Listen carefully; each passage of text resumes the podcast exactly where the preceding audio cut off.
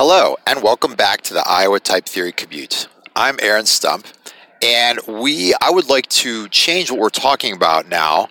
We talked for a pretty long, uh, pretty large number of episodes about lambda encodings, and shockingly, I could go on about it for another five or six probably. Uh, but let's let's rein it in there, and uh, let's talk about something else. So, what I would like to talk about next is uh, meta-theoretic properties of type systems and type theories.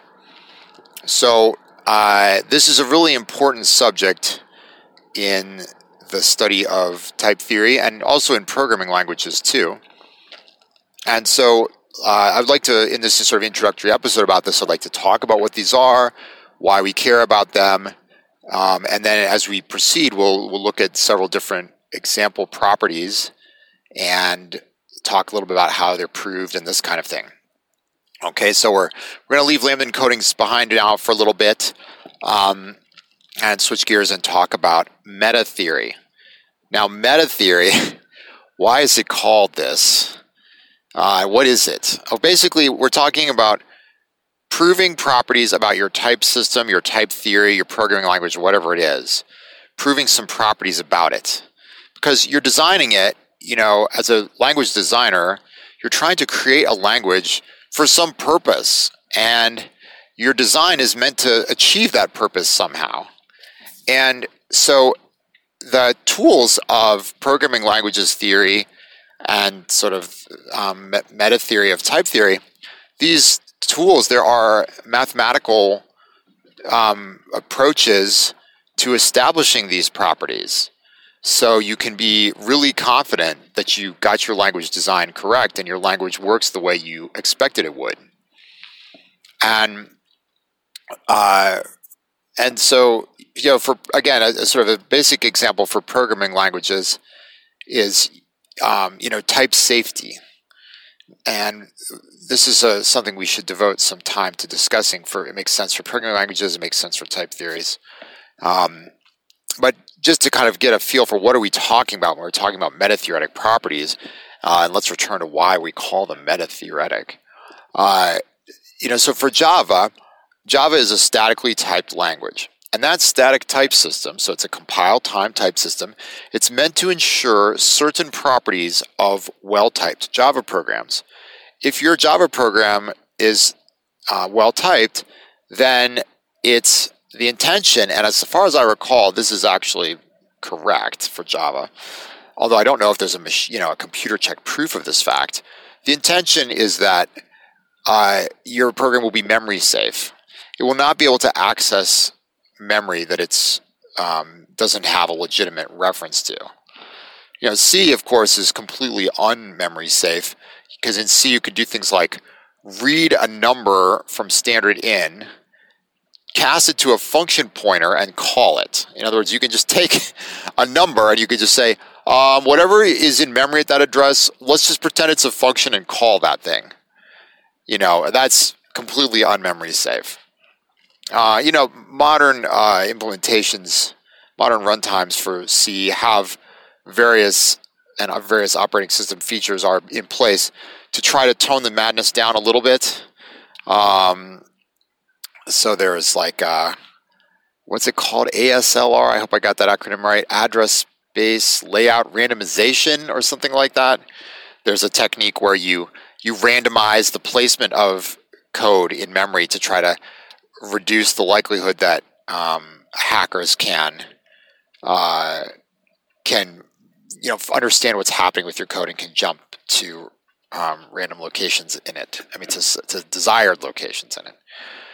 Uh, so um, there are there are these methods that try to protect your computer system in the face of the lack of memory safety of C. But uh, but in Java, you don't have to worry about this. The type system is there to make sure that you can't do crazy stuff like that, and that makes your programs much more well behaved. Um, reduces lots of sources of bugs.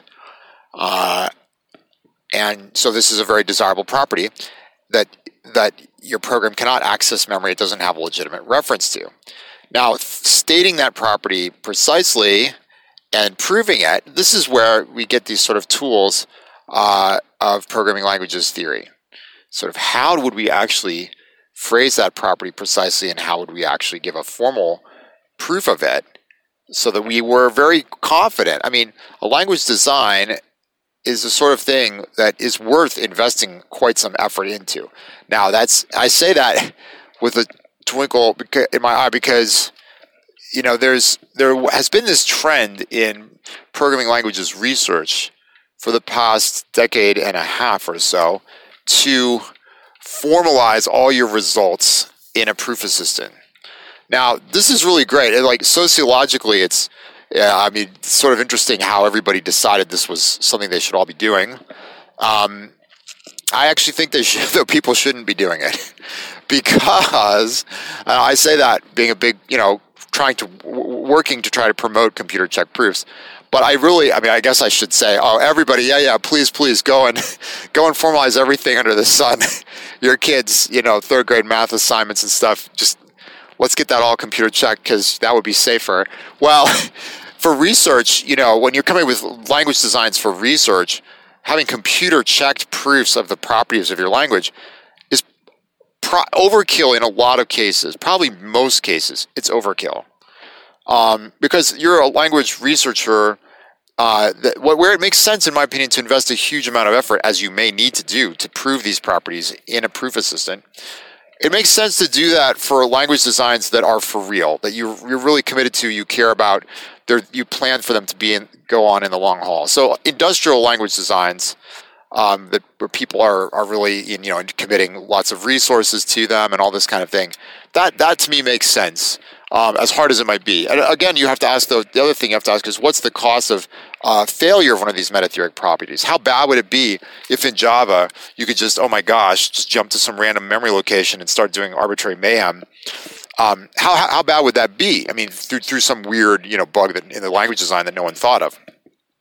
Uh, it could be pretty bad, um, but in some cases maybe it's not so bad and you don't care as much. So anyhow, despite uh, people's interest in formalizing the meta theory for the languages, and again, so in some cases I think this makes sense for researchers. If you want to flex your muscles and show that you can do it, it's hard. I mean, it's really hard. It takes a lot of effort. And there's interesting research to be done about how to make it easier. So that's all completely legit. But as far as just doing meta theory to make sure my language is correct, as a researcher, I think you know most of the time uh, that's that's not a sensible investment. Uh, anyway, so now all my friends can throw tomatoes at me.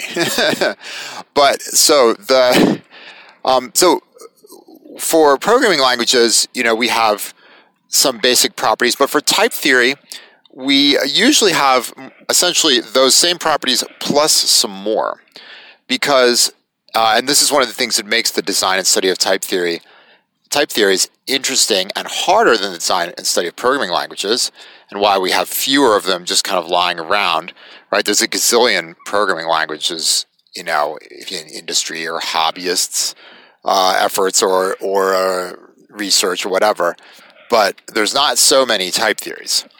And again, part of the reason for that is that they are harder to design because the properties we demand for them are stronger. There's more properties that need to be satisfied, and they're deeper properties than you have for programming languages, and they are harder to establish.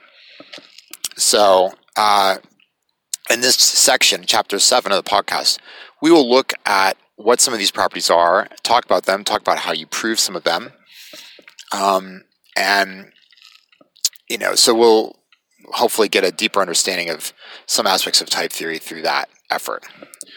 Um, and again, the connection with programming languages is uh, there are a lot of similar techniques that are used uh, there. It's just that in type theories, because I mean, the main property that we that's you know the sort of the most difficult one, I think, and the most central one for type theory is you need to prove normalization.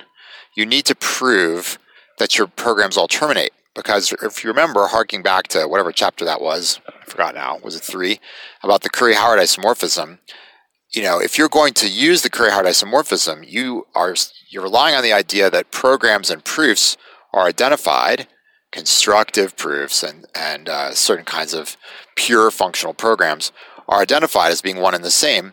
And so you need to make sure that all those pure functional programs are really terminating so that uh, they will be logically sound as proofs. And so that means we are seeking um, this really very strong property of our language. It ensures termination. I mean, just ask yourself, you know, if I'm programming in JavaScript, does JavaScript ensure termination of all my functions? Blah, ha, ha, ha, ha. Of course not. It ensures practically nothing.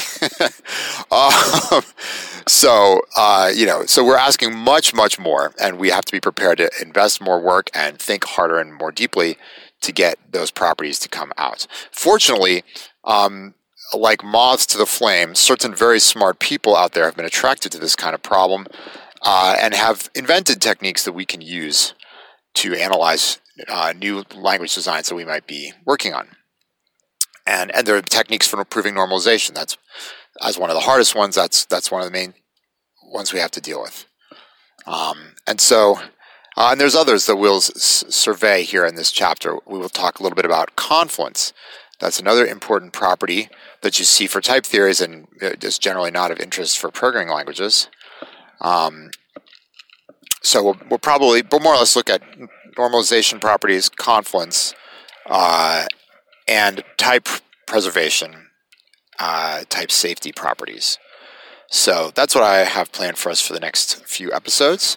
And uh, with that introduction, uh, that's I think all I have time to talk to you about on the topic today. So I hope you have a good weekend wherever you are, and I'll pick this up again, probably starting with uh, type safety, one of the most uh, basic but still very important properties for a programming language and a type theory.